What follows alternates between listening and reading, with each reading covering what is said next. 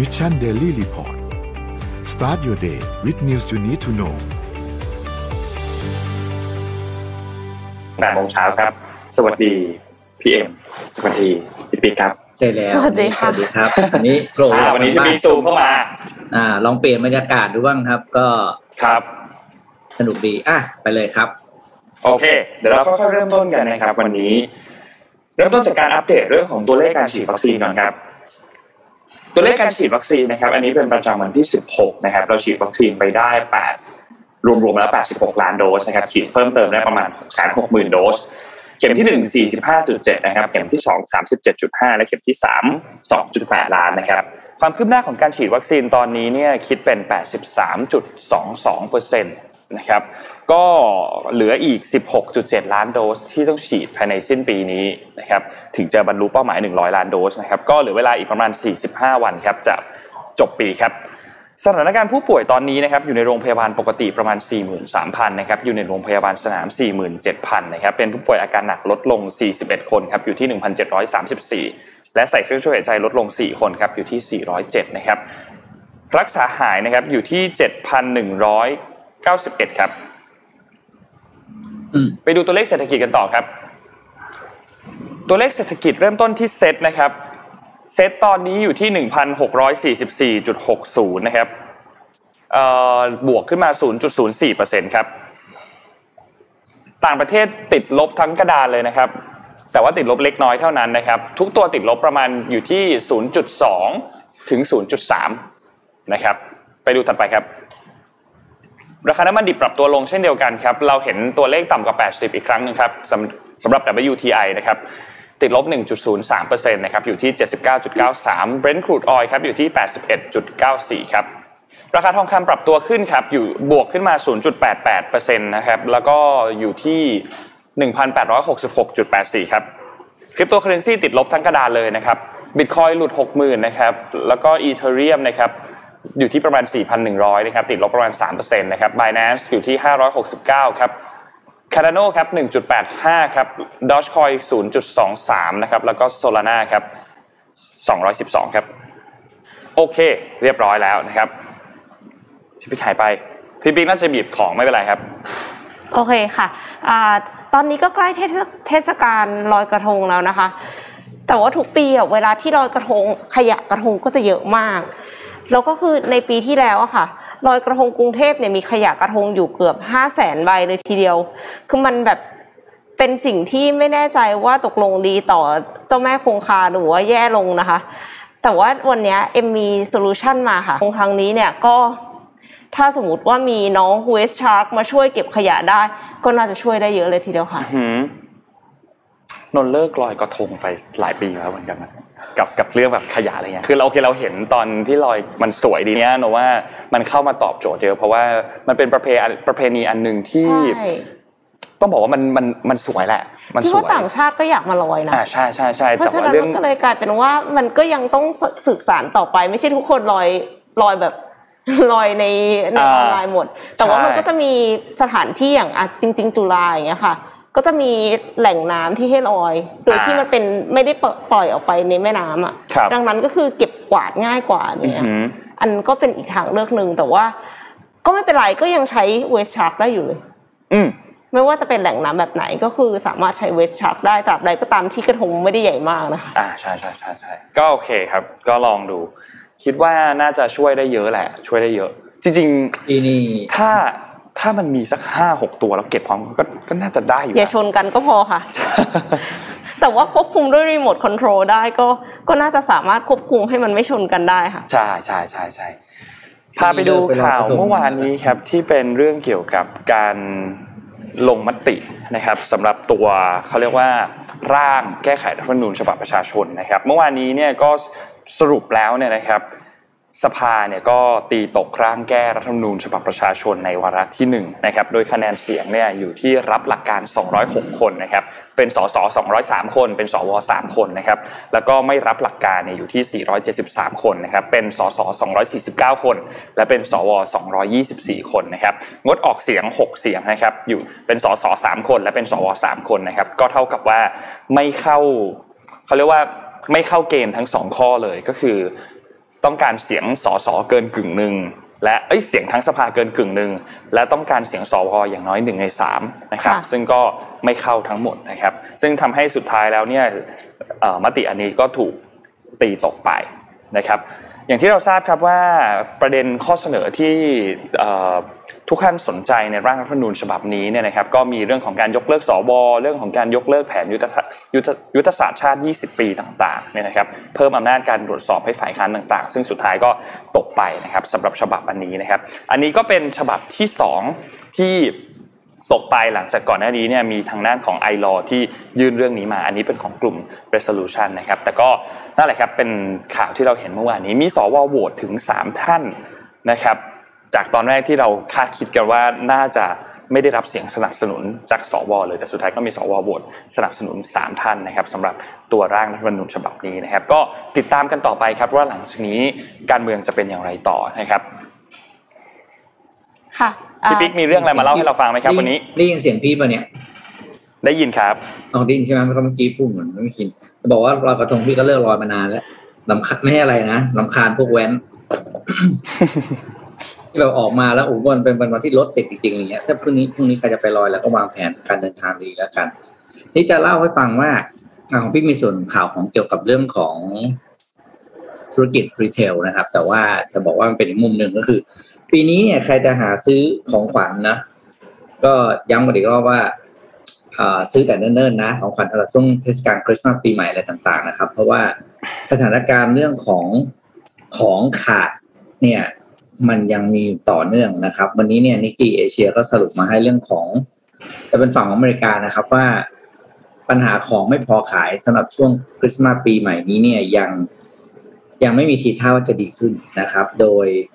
เรามีข้อมูลจาก Refinitiv นะครับ มาเล่าให้ฟังอย่างภาพนี้เป็นภาพของร้านบอมาร์ ซึ่งเป็นอะก็คือค้าปลีกที่อันดับใหญ่ต้นๆของโลกนะครับดูสภาพเชลฟ์สิครับ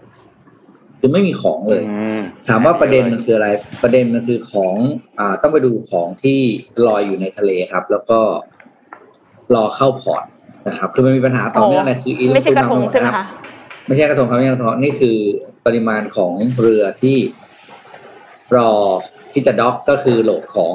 นะครับโหลดของลงนะครับ ก็อย่างที่สหรัฐอเมริกาอย่างที่ลองบีชเนี่ยก็ยังแบบเพิ่มขึ้นต่อเนื่องนะครับคือตั้งแต่เมษพฤษภาปีสองหนึ่งก็คือเมื่อตอนกลางปีที่ผ่านมาจนถึงปัจจุบันนะครับดูว่าเส้นกราฟเนี่ยมีแนวโน้มที่จะเพิ่มขึ้นเรื่อยๆนะครับในขณะที่ทางฝั่งของจอร์เจียก็คือช่วงขวาล่างของประเทศก็ยังโอเคยังดีกว่า แต่ว่าอย่าลืมว่าสหรัฐอเมริกาเนี่ยพอหลักๆก็คือสองที่ก็คือที่นิวเจอร์ซีย์นะครับนิวยอร์กนิวเจอร์ซีย์แล้วก็ที่ LA ที่ลองบีชนะครับ ถามว่าสาเหตุเนี่ยเป็นเพราะอะไรนะครับก็แน่นอนว่าหนึ่งคือ supply มันขาดสองคือเรื่องของปริมาณการขนส่งที่คิดจำนวนเรือมันตอนนี้การเดินเรือคอนเทนเนอร์ไม่พอ แต่การเดินเรือเนี่ยเป็นเรื่องหลัก แล้วก็เรื่องการจัดการที่ส่งผลมาตั้งแต่การเอ่อมันมีช่วงหนึ่งที่ถ้าจำได้มันมีเรือช่วงที่เรือค้างที่คลองสุเอซนะครับ แล้วก็เรื่องเรื่องอะไรนะหลาย ๆ อย่างถามว่าของเนี่ยตอนนี้คือเหมือนกับ ทุกอย่างมันร่นๆมาต้องมาออกมช่วงปลายปีอะไอช่วงที่ของมันควรจะขึ้นลงได้ปกติมันขาดช่วงไปแปลว่าตอนนี้ traffic ของ port มันแน่นมากนะครับ ทีนี้สินค้าอะไรบ้างที่มีปัญหาขึ้นโหลดของช้านะครับกราฟต่อไป มันก็จะสูว่าอย่างแรกเลยเนี่ย คือเฟอร์นิเจอร์นะครับ คือเทียบกันก็ที่เขาเทียบให้เห็นสองปีนะครับ ปีปัจจุบันกับปีก่อนหน้านี้คือปี2019เพราะเขาตัดช่วงปีโควิดออกไป ดูว่าปริมาณของที่ รออยู่นะครับ อันนี้เขานับหน่วยเป็นจำนวน 20 ฟุต ตู้ 20 ฟุตของคอนเทนเนอร์นะครับ ทุกเฟอร์นิเจอร์เนี่ยไอของที่ใหญ่ๆเนี่ยจะมีมีผลกระทบสุดเพราะว่ามันบางทีมันอัดแน่นมันไม่ได้นะครับ แล้วก็นอกนั้นเนี่ยก็หลักๆอิเล็กทรอนิกส์จะเป็นอีกตัวหนึ่งที่ปีนี้ขาดมากกว่าปีก่อนนะครับ จะมีบางกลุ่มเท่านั้นที่สามารถจัดการได้แล้วไม่ค่อยมีปัญหาโดยเฉพาะเรื่องของเสื้อผ้าอะไรเงี้ยไม่ค่อยมีปัญหาเพราะอะไรเพราะว่าเขาเปลี่ยนแหล่งผลิตได้ง่าย นะครับอย่างสหรัฐอเมริกาเนี่ยเสื้อผ้าพอผลิตจากอ่าทุกสหรัฐนำเข้าจากเวียดนามจากอินเดียจากบางประเทศใช่ไหมไม่ได้เขาก็ย้ายไปผลิตที่เม็กซิโก แต่เฟอร์นิเจอร์หรือว่าสินค้าบางตัวเนี่ยมันย้ายไม่ได้นะครับ ก็เลยกลายเป็นว่า พี่เดาว่าสินค้าปลายปีสินค้าอิเล็กทรอนิกส์เนี่ยจะแพงนะจะไม่มีการลดราคาเลย ซึ่งกลัวมากมามันจะมาเกิดขึ้นกับบ้านเราคือบ้านบ้านเราปลายปีเป็นช่วงที่จะซื้อกันนะเทศกาลเมื่อก่อนจะมีเทศกาล Mobile Expo ใช่ไหมใครใครไปเดินบ้างเนาะ ก็จะมีโปรโมชั่นแข่งกันแข่งนู่นแข่งนี่กันแล้วเราในฐานะผู้บริโภคเราก็จะได้ของถูกใช่ไหมตั้งแต่ปีนี้จะไม่ได้ซื้อของถูกกันนนเอ็มพี่ว่าปีนี้เราได้ซื้อของแพงแน่นอน ถ้าดูจาก supply ขาดถ้าไม่นับพวกไม่นับพวกเซมิคอนดักเตอร์นะไม่นับพวกอีกปัญหาหนึ่งคือเซมิคอนดักเตอร์ที่ขาดนะครับ อันนี้อีกมากราฟสุดท้ายให้ดูว่าของอะไรที่ ที่ปกตินำนี่เป็นสถิตินะครับ ที่นำเข้าสู่พอร์ตที่ LA ที่ลองบิชบ้าง ลองดูสองกราฟต่อไปนะครับ อันแรกคือซัมซุงกับ LG สองคู่หูอิเล็กทรอนิกส์จากเกาหลีนะครับ เป็นสองคู่หลักที่นำเข้ามาที่ที่สหรัฐอเมริกาแล้วก็ค้างตึงตอนนี้นะครับ นอกนั้นเนี่ยก็ลองลองลงมาไม่ไม่ค่อยมีปัญหาอะไรมากนะครับอะเอามาฝากกันใครจะวางแผนซื้อของให้ใครซื้อในตอนนี้นะครับ เดี๋ยวปลายปีจะไม่มีซื้อพูดจริง เพราะว่าดูแล้วสถานการณ์ไม่น่าดีขึ้นครับ รู้สึกว่าจะเป็นอย่างนั้นจริง ๆ เพราะว่าตอนที่สิบเอ็ดสิบเอ็ดอะค่ะ ก็ไม่ได้ลดเยอะขนาดนั้นอะคือตอนแรกนึกว่าสิบเอ็ดสิบเอ็ดจะลดเยอะมาก ปรากฏว่าโปรโมชั่นคือไม่แรง โดยเฉพาะอย่างยิ่งของอิเล็กทรอนิกส์อืมนนไม่ได้เข้าไปดูแอปอะไรเลยสิบเอ็ดเนี่ยซื้อคอมเครื่องนี้มาอ๋อคอมเครื่องใหม่ สุดยอดครับสุดยอดฮะได้ของใหม่มาในช่วงสิบเอ็ดสิบเอ็ดจริง ๆ แล้วมันเป็นช่วงเทศกาลช้อปปิ้งที่ที่ดีมากเลยนะ แต่แต่พอนนไม่รู้ทุกคนรู้สึกไหมแต่ช่วงหลังๆอะพอแบบมันมีทุกเดือนเลยอะมีสิบสิบเก้าเก้าแปดแปดเจ็ดเจ็ดเราเลยรู้สึกว่าสิบเอ็ดสิบเอ็ดไม่ได้พิเศษ ใช่ มันกลายเป็นธรรมดาไปแล้วใช่ใช่แต่ว่าพอดีว่า ทำคอมตกไงคอมมันหักก็เลยต้องซื้อใหม่ต้องซื้อใหม่ก็เลยรอจังหวะว่าสิบเอ็ดสิบเอ็ดแล้วกันใช่ ตกลงซื้อมาแล้วใช่ไหมพาไปดูต่อครับ เรื่องของยาไฟเซอร์ครับ คืออย่างนี้ครับ ก่อนหน้านี้วันที่ 16 เนี่ยนะครับ ทางผู้ผลิตวัคซีนแล้วก็ยาเม็ดรักษาโควิดอย่างไฟเซอร์เนี่ยนะครับเขาได้บอกว่าโอเค ทางบริษัทเนี่ยได้มีการอนุญาตให้ประเทศที่มีรายได้น้อย ถึงปานกลาง รวมๆแล้วเนี่ยคือ 95 ประเทศนะครับสามารถที่จะผลิตตัวยาเม็ดรักษาโควิด ที่ชื่อว่าแพ็คโลวิดได้นะครับทีนี้พออนุญาตให้สามารถผลิตได้ แล้วผลิตได้ในราคาถูกด้วยเนี่ยประเทศที่เป็นรายได้น้อยถึงปานกลางเนี่ยก็ก็มีหลายประเทศมากที่อยากที่จะเข้าร่วมถูกไหมครับในโซนเออาเซียนเนี่ยนะครับมี 6 ประเทศที่ได้รับอนุญาต ก็มีกัมพูชา มีอินโดนีเซีย มีเมียนมา มีสปปลาว มีฟิลิปปินส์แล้วก็มีเวียดนามนะครับ โดยประเทศเดียวที่ได้รับการจัดให้อยู่ในประเทศที่มีรายได้ปานกลางในระดับสูง ก็คือ upper middle income country เนี่ยนะครับ ก็คือทางด้านของอินโดนีเซีย ส่วนอีก 5 ประเทศเนี่ยอยู่ให้ในรายได้ปานกลางระดับต่ำหรือว่า low middle income country นะครับ แต่ไม่มีประเทศไทย ไม่มีประเทศไทย ไม่มีประเทศไทยในที่นี้นั่นหมายความว่าไทยไม่ได้รับอนุญาตให้สามารถผลิตตัวเม็ดยารักษา Paxlovidในราคาที่ถูกได้นะครับ ซึ่งการที่ทางบริษัทอนุญาตให้ผลิตยารักษาโควิดที่ถูกในครั้งนี้เนี่ยก็จะช่วยให้หลายประเทศมากมีเครื่องมือในการรับมือสถานการณ์โควิดนะครับ แล้วก็ 95 ประเทศนี้เนี่ยครอบคลุม 53%ของจำนวนประชากรโลกด้วย นะครับ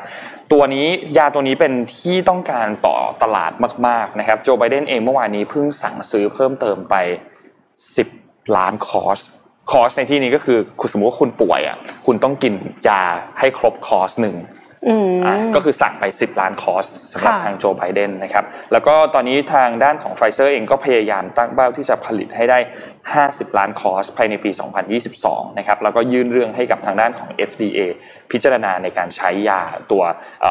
Paxlovid เนี่ยเป็นกรณีฉุกเฉินแล้วนะครับ ทีนี้เมื่อวานนี้ครับคุณอนุทินเองก็ให้สัมภาษณ์ทันทีเกี่ยวกับประเด็นอันนี้นะครับในประเด็นอันนี้เนี่ยอันนี้อันนี้เนี่ยเนี่ยเนี่ยกราฟิกที่ทางทีมงานขึ้นเนี่ยไฟเซอร์อนุญาตให้ 95 ประเทศผลิตยาต้านไวรัสโควิด เพื่อช่วยลดความเสี่ยงหรือว่าเสียชีวิตเนี่ยนะครับแต่ไม่มีไทยนะไม่มีไทยนะ ทีนี้คุณอนุทินให้สัมภาษณ์เมื่อวานนี้นะครับถึงกรณีอันนี้ว่าเออไทยทำไมไทยเราไม่อยู่ใน 95 ประเทศที่ได้รับสูตรผลิตเม็ดยาเม็ดรักษา Paxlovid จากบริษัทไฟเซอร์เนี่ยนะครับ คุณอนุทินก็บอกว่าผู้ผลิตเนี่ยบริษัทผู้ผลิตเนี่ยเป็นผู้กำหนดเกณฑ์การตัดสินว่าประเทศไหนจะได้รับสิทธิบัตรการผลิตยา แต่ทางกระทรวงสาธารณสุขขอให้ความมั่นใจว่าสาธารณสุขเนี่ยก็มีแผนจัดเตรียมยาจัดเตรียมเวชภัณฑ์สำหรับการป้องกันและดูแลรักษาโรคโควิด รวมถึงมีการวางแผนสำรองเรื่องวัคซีนโควิดเตรียมไว้แล้ว แล้วยาฟาวิพิราเวียที่เรามีอยู่ก็มีสรรพคุณดูแลรักษา ผู้ติดเชื้อได้มีประสิทธิภาพ โดยเฉพาะผู้ที่ได้รับยาตั้งแต่เริ่มแรกๆเนี่ยก็จะใช้เวลาในการรักษาที่สั้นลง อย่างไรก็ตาม ตัวยาแพ็กโลวิดอันนี้เนี่ยก็มีแผนจัดหาอยู่ แล้วก็เป็นการเตรียมความพร้อมต่อสถานการณ์โควิด ไม่ได้หมายความว่ายาที่มีอยู่ใช้ไม่ได้ แต่เราก็ต้องมีการนำมาเสริมความมั่นคงทางยา แล้วก็เตรียมความพร้อมเพื่อให้ผู้ป่วยที่มีความจำเป็นต้องใช้ยาแต่อย่างไรก็ตาม ยาแพ็กโลวิดทางผู้ผลิตกำลังขอขึ้นทะเบียนกับทางสหรัฐอเมริกา ทีนี้คนก็ ก็ยังสงสัย เพราะว่ามันก็ยังไม่ตอบคำถามอยู่ดีแน่นอนถูกไหมครับเพราะว่ายังยังฟังเราไม่ขเข้านาดใจที่เราอยากรู้ว่าทำไมไทยถึงไม่อยู่ในนั้น แต่ว่ามองในมุมคุณอนุทินคุณอนุทินก็อาจจะมองว่าไม่สามารถที่จะตอบได้ เพราะว่าเกณฑ์รักตัวเขาไม่ได้เป็นคนกำหนดค่ะแต่บริษัทไฟเซอร์เป็นคนกำหนดนะครับ แต่นั้นนั่นนั่นแปลว่าประเทศไทยไม่เข้าเกณฑ์ในการที่จะได้รับสูตรตัวผลิตยาเม็ดรักษาPaxlovid นั่นเองนะครับนั่นแหละครับ ไปต่อฮะ พี่ปิ๊กว่ายังไงครับ เรื่องนี้ ก็ตอนอ่านข่าวก็เซอร์ไพรส์เหมือนกันแต่ว่าก็รอแหละ รอ ว่าทุกคนต้องมีคำถามแน่นอนว่าทำไมเราไม่อยู่ในนั้นใช่ไหมแต่ในเมื่อครัมันบไม่อยู่ก็คือไม่อยู่เนาะก็ทำไงได้ไม่คอรับยู่ก็คือไม่อยู่ครับถูกต้ต้อองงคือไม่อยู่เห็นด้วยคแล้วก็รอก็รอใช้ต่อไปอ้าวจริงๆคุณสรุปแล้วจริงพี่ว่าการได้เป็นคนผลิตไม่สำคัญถ้าเรามีเราเรามีเรามีกินมีใช้นะคือค่ะคุณไม่ผลิต แต่ถ้าคุณมีพอแล้วก็ตรงทันความต้องการก็ถือว่าโอเคละก็ถือว่าโอเค อะ อืม คือมันเป็นเรื่องเทคโนโลยีเรื่องอะไรเราก็ไม่รู้นะแบบเพราะมันเป็นเรื่องภายในอะไรอย่างเงี้ยนะครับ อะทีนี้อ่าจะเล่าเจ็ดโมงยี่สิบใช่ไหมเอาเอาเรื่องนี้ก่อน จะเล่าให้ฟังถึงข่าวนี้น้องเอ็มน่าจะชอบสตาร์ทอัพรายหนึ่งรายใหม่ครับ ที่อยู่ที่อินเดีย ก็สร้างปรากฏการณ์เป็นสตาร์ทอัพที่เป็นยูนิคอร์นเร็วที่สุดภายในหกเดือนนั่นแหละเปิดตัวหกเดือนหกเดือนครับ สตาร์ทอัพตัวนี้ชื่อเมนอ่า Mensa Mensa นะครับ Mensa เนี่ยเป็นแพลตฟอร์มอ่าเป็น digital branding อ่าเขาเรียกไงนะ digital marketing เป็นแพลตฟอร์มใช่ครับ เป็นเป็น digital marketing tool ที่เอาไปใช้สร้าง โดยเอ่อเป็นของบริษัทไทเกอร์ global management นะครับ ก็ได้ลงทุนมากกว่า135เหรียญในการสร้าง เครื่องมือคือมันเป็น เขาเรียกว่าแพลตฟอร์มในการปั้นแบรนด์อะเป็นมันเป็นมันไม่ใช่แบรนด์แบบแบรนด์สินค้านะ แต่มันเป็นแบรนด์สำหรับเออเป็นดีคอนสำหรับเป็นอะไรวะเป็นแพลตฟอร์มไว้ปั้นแบรนด์ให้คุณอะ detail มันค่อนข้างแบบว่ามันทำงานยังไงนะคะทำงานเหมือนกับเป็นคือเป็น digital marketing tools ที่ทำให้คุณทำงานได้อะครับ มันเป็นแบบแหมอธิบายยากจังเลยเดี๋ยว เหมือนคือมันเป็นตัว Salesforce ไหมคะคล้ายๆเออคล้ายๆคล้ายๆอะไรอย่างนั้นนะครับ ช่วยให้ช่วยให้เอ่อแบรนด์ที่เข้าไปใช้ไอใช้ใช้ tool ตัวเนี้ยมันทำงานได้ได้ได้ได้ได้มีประสิทธิภาพขึ้นนะครับ คือเขาเรียกเป็นแบรนด์ aggregator อะภาษานะเออเขาเรียกคำนี้ brand aggregator ก็คือสมมติเราเอาแพลตฟอร์มของเราไปใช้กับ tools ตัวเนี้ยมันช่วยให้เราเข้าถึงลูกค้าได้ดีขึ้นทำอ่า มันเป็นมันเป็น SaaS แบบทำงานหลังบ้านนะครับ ครับอ่านึกออกไหม เหมือนกับเก็บข้อมูลเก็บข้อมูลการขายของทำเราทำใน CR แต่ละทำ CR แพลตฟอร์มทำ CRM แล้วให้ก็เราเอามา analytics ถูกถูกต้องนะครับ แล้วก็ช่วยในเรื่องของการอ่าเข้าถึงลูกค้าการเลือกสินค้าที่จะขายการวิเคราะห์ supply planning อ่านะครับว่าว่าจะสั่งสินค้าอะไรยังไง คือ ถ้าใช้แพลตฟอร์มตัวเนี้ยคนเป็นเจ้าของแบรนด์แทบไม่ต้องทำอะไรเลย คือมันบอกมันมันฉลาดสุดๆเขาบอกเนี่ยเขาถึงเขาเคลมนะครับคือมันฉลาดสุดๆคือมันจัดการทุกอย่างแทนเราให้หมดนะครับ ซึ่งอันเนี้ยคือเ marketing น่าสนใจมาก operation น่ะเขาทำหมดเลย อืม หลังบ้านนะ คือเราแค่กดดู report เราดู dashboard อย่างเดียวว่า มันคืออะไรมันมีมัน suggest อะไรให้เราทำแล้วก็จัดการตามนั้นแหละอืมคือทำงานแทนคนประมาณครึ่งบริษัทนะครับ อันนี้ค่ะคือปกติรายละเอียดเนี่ยตัวนี้มันทำงานกันหมดไหมคะมันครับมีสิทธิ์ครับมีสิทธิ์เพราะว่า ตัวเมนสาเนี่ยมันทำงานตั้งแต่เรื่องของการวิเคราะห์การขายใช่ไหมเพราะแผนการสั่งของระดับ inventory สินค้าตรงไหนควรสั่งมาขายไม่ควรสั่งตั้ง alert นะว่าสินค้าตรงไหนเนี่ยเริ่มจะมีสัญญาณการซื้อขายที่ลดลงให้รีบเคลียร์ออกทำ auto promotion ส่ง digital marketing campaign ไปหาลูกค้ารายบุคคล คือไม่ต้องทำอะไรเลย มนุษย์เรารอเฉยๆ ให้เมนสาจัดการให้เรื่องเขาเรียกสโลแกนหรือว่า House of Brand เนี่ยก็คือเอาแบรนด์เนี่ยไปฝากไว้กับเขาเดี๋ยวเขาจัดการให้ เหมาะมากเลยนะสำหรับตลาดที่ digital marketing กำลังบูม แล้วก็ขับเคลื่อนด้วยเอ่อเขาเรียกว่านะการขายดิจิตอลแบบใหม่ ๆ แบบเนี้ยแบบแบบเราบ้านเราอย่างเงี้ยแม่ค้าออนไลน์อะครับสมมติว่าเอ็มบอกเอ็มอยากจะเปิด แบรนด์ขายอะไรสักอย่างหนึ่งเนาะเอ็มไม่อยากมีคนทำตลาดเองเอ็มเอาของเอ็มมาไปไว้กับเขาเนี่ยครับเดี๋ยวเขาจัดการให้ อืม อืมอันเนี้ยถ้าเข้าไทยนะรับรองว่ารับรองบูมว่าแน่นอนแล้วเราว่ามันแน่นอนครับอืมอันเนี้ย ค่ะอะเอ่อก็เป็นอะไรใหม่ ๆ อีกแล้วนะคะ ซึ่งซึ่งจริงๆแล้ววิกฤตเนี้ยมันก็คือทำให้เกิด opportunity ใหม่ ๆ ขึ้นมาเยอะมากเลยทีเดียวอืมแล้วเราก็เริ่มจะตามไม่ทันแล้วครับโลกสมัยนี้คือเปลี่ยนไปเยอะมากนะคะ เราก็เลยต้องอัปเดตความรู้กันบ่อยๆ ค่ะ ด้วยการมาฟัง The Great Forum นะคะ 2021 The Great Mind in Crisis ชมฟรีนะคะฟอรัมออนไลน์แห่งปีพบกับ 6 นักสร้างสรรค์ที่จะมากระตุกต่อมคิด ฝ่าวิกฤตคิดบวกกับ The Great Forum 2021 The Great Mind in Crisis โดย True Digital Park จับมือกับ Mission to the Moon ร่วมกับโครงการ Wisdom Inspire สุขุมวิทโดย MQDC ค่ะ งานนี้นะคะ จะรวบรวมแนวคิดจากนักสร้างสรรค์ที่มีความคิดนอกกรอบ สร้างการเปลี่ยนแปลงทางสังคมในช่วงสภาวะวิกฤต มาแชร์เรื่องราวถึงแรงผลักดัน และวิธีทำตามเป้าหมายให้สำเร็จในยุคดิจิทัลค่ะฟอรัมนี้เนี่ยคุณจะได้พบกับ Third Tilly Birds นะคะในหัวข้อ Creating Rhythm During Crisis มารียาพูลเลิศลาภค่ะ co-founder of SOS Earth นะคะ นางงามผู้ที่ปลุกกระแส social movement มาในหัวข้อ empowering the next generation ดรก้องพนชิต co-founder เป็ดไทยสู้ภัยค่ะ แพลตฟอร์มที่มาช่วยต่อชีวิตผู้ป่วยโควิด -19 โดยสตาร์ทอัพไทย สนทนาในหัวข้อ rescuing lives through innovation โค้ชเชโค้ชเทควันโดผู้โด่งดังนะคะ ปั้นนักกีฬาไทยสู่โอลิมปิกมาแล้วนะคะในหัวข้อ mentoring the next fighter Amanda Miss Universe Thailand 2020 ผู้จัดตั้งโครงการสุขภาพใจ Have You Listened ในหัวข้อ Healing with Positive Energy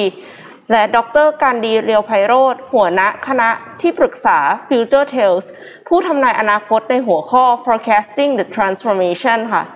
และแน่นอนค่ะดำเนินรายการโดย The Disruptor บอสของเรานะคะรวิฐานอุตสาหะ จากสีจันทร์สหโอสถและ Mission to the Moon นั่นเองค่ะ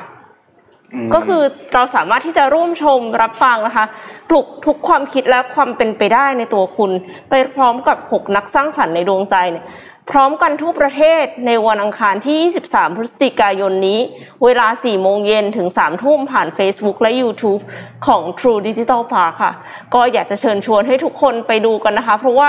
สมัยนี้อะไรก็เป็นไปได้ค่ะ แต่กลายเป็นว่าสิ่งที่เคยเป็นไปได้และเป็นไปได้ด้วยดีเนี่ย มันมีความเปลี่ยนแปลงเยอะ ดังนั้นก็คือเราจะต้องอัปเดตเทรนด์กัน แล้ววิธีที่ดีที่สุดก็คือฟังจากคนที่รู้จริง ครับผม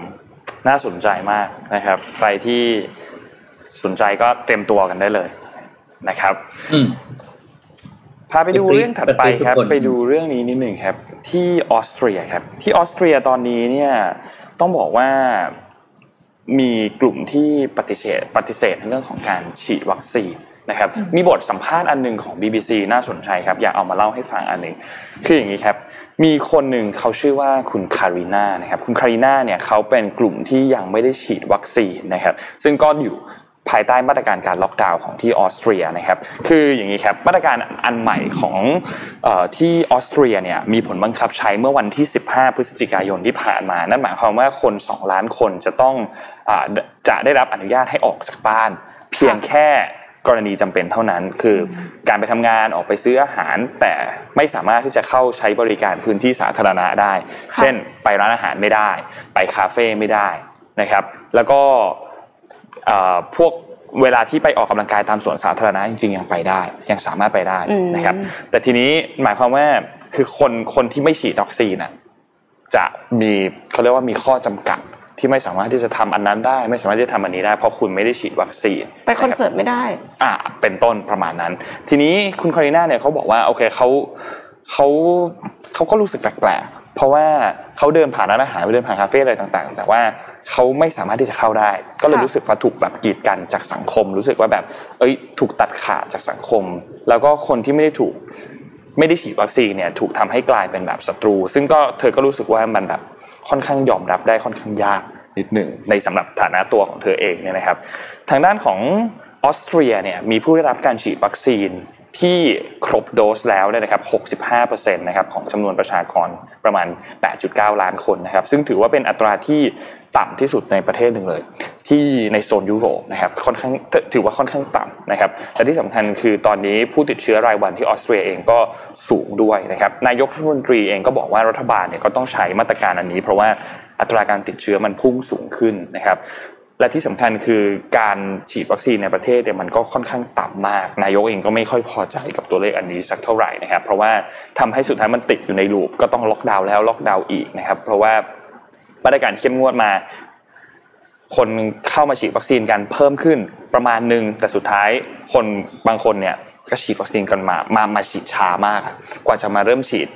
ช่วงนี้ก็เพิ่งฉีดกันเข็มแรก ทั้งที่ไม่ได้ขาดวัคซีนนะ คือมีวัคซีนปกตินะครับ แล้วก็หวังทางด้านหัวหน้าแพทยสภาของออสเตรียเองเนี่ย คุณโทมัสเนี่ยนะครับเขาก็หวังว่า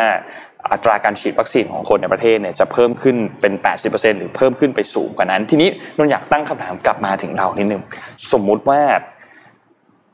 ถ้าประเทศเรามีการจำกัดในเรื่องของการไปใช้บริการพื้นที่สาธารณะต่างๆ การไปใช้ร้านอาหารต่างๆ คือคุณต้องฉีดวัคซีนก่อนเท่านั้นน่ะคุณถึงจะใช้ถึงจะเข้าไปตรงนั้นได้อะไรเงี้ยเราเราเราจะจัดการเรื่องนี้ยังไงดีคือมันมองได้หลายมุมมากนะโอเค เราเข้าใจได้ว่ากฎอันนี้ออกมา เพราะว่าก็กลัวการระบาด เพราะว่าคุณยังไม่ได้ฉีดวัคซีนพูดง่ายคือคุณยังไม่มีแบบภูมิคุ้มกันนั่นแหละ แต่ในอีกมุมหนึ่งเป็นสิทธิ์ของเขาไหมที่จะเลือกที่จะไม่ฉีดนะ คิดว่ายังไงครับ เรื่องนี้ คือจริง ๆ พี่ว่ามันขึ้นอยู่กับว่า วัคซีนมันพร้อมหรือเปล่าด้วยนะคือหมายถึงว่าถ้าในพื้นที่ที่คนฉีดวัคซีนเยอะแล้ว แล้วก็คือทุกคนเนี่ยสามารถที่จะฉีดได้เลย ถ้าสมมติว่าต้องการฉีดในวันนี้ ถ้าเป็นกรณีนั้นนะคะสามารถที่จะบังคับได้ แต่ถ้าในบางจังหวัดที่วัคซีนมันยังไม่พร้อมอะคนยังฉีดได้ไม่เยอะไม่ใช่เพราะเขาไม่อยากฉีด แต่เป็นเพราะว่ามันไม่มีวัคซีนอะ อันเนี้ยก็ต้องพิจารณานะคะ ว่าถ้าเป็นแบบนั้นเนี่ยคือคุณให้ privilege กับคนที่โชคดีได้รับการฉีดก่อนหรือเปล่าอันนี้ก็ต้องคิดอีก ทีนี้ที่ยุโรปก็เลยเจอปัญหาอันหนึ่งอันนี้ไม่ใช่แค่ที่ออสเตรียแล้วแต่ว่าเขาเจอปัญหาหนึ่งสื่อต่างประเทศหลาย ๆ สื่อเนี่ยเขาใช้คำว่า a pandemic of unvaccinated ก็คือก็คือการระบาดของกลุ่มผู้ที่ยังไม่ได้ฉีดวัคซีนนั่นแหละนะครับ ในตอนนี้เนี่ยที่ยุโรปเนี่ยนะครับผู้ติดเชื้ออย่างที่เยอรมันเนี่ยพบตัวเลขวันเดียวนะครึ่งแสนผู้ติดเชื้อนะครับครึ่งแสนห้าหมื่นคนเนี่ยนะครับนั่นหมายความว่าเดินมาแสนคนเนี่ยมีคนติดเชื้อหกสิบคน อันนี้คือต่อประชากรของเขาเนี่ยนะครับ ทางด้านของคุณเยนปาเยนสปานะครับรัฐมนตรีด้านการกระทรวงสาธารณสุขของเยอรมนีก็บอกว่า ตอนนี้สิ่งที่เรากำลังเผชิญอยู่เนี่ยคือ a pandemic of unvaccinated ซึ่งง่ายก็คือคนที่ไม่ได้รับการฉีดวัคซีนเนี่ยมีตัวเลขของการติดเชื้อที่เพิ่มสูงขึ้นนะครับก่อนหน้านี้จริงๆแล้วเนี่ยทางด้านของผู้อำนวยการศูนย์ควบคุมและป้องกันโรคหรือว่า CDC ของที่สหรัฐเนี่ยก็เคยพูดเรื่องนี้แล้วเหมือนกัน หลังจากที่มีการติดเชื้อเพิ่มขึ้นมา จากสายพันธุ์เดลต้าและส่วนใหญ่เนี่ยพบว่าพบในคนที่ไม่ได้ฉีดวัคซีนมากกว่านะครับ ซึ่งนั่นหมายความว่าอันนี้เป็น pandemic อันหนึ่งที่